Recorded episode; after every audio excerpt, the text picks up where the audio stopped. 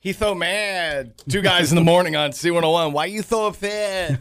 Rex and Rios with you. Just calm down. Have a tea. Meth gators. Uh oh.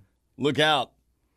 Police are warning people in Tennessee hey, can you stop flushing your meth down the toilet when the police come to raid your home? What's going on? What's happening? Meth gators, meth Oh, alligators. No way. Yeah. the only good news is if it's a meth gator, it can't hurt you because his teeth are all rotted out.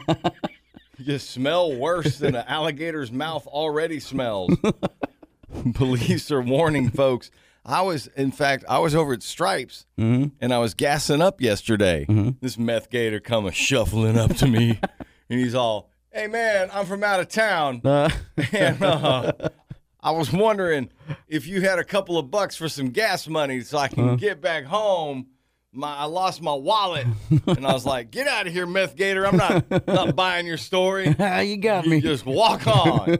and two seconds later, he went and bothered somebody over at the air pump. And I'm like, "Come on, people over there feeding quarters in the air pump. If you don't have a compressor at home or one in your car, they ain't gonna have no change for you." Because that thing just eat quarters all day long and barely That's funny, man. yeah. Yeah. Meth gator. So it was an actual gator that came up to you, like he was hey. on his way to Lake Corpus Christi. Hey, or- how you doing? Scratching his neck. Hey, how's it going? I'm a meth gator.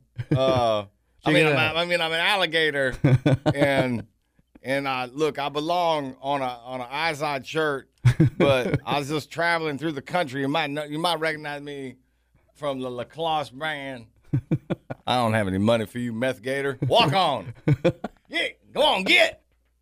So you got to look out when you Come you back with my gas can. He's taking off.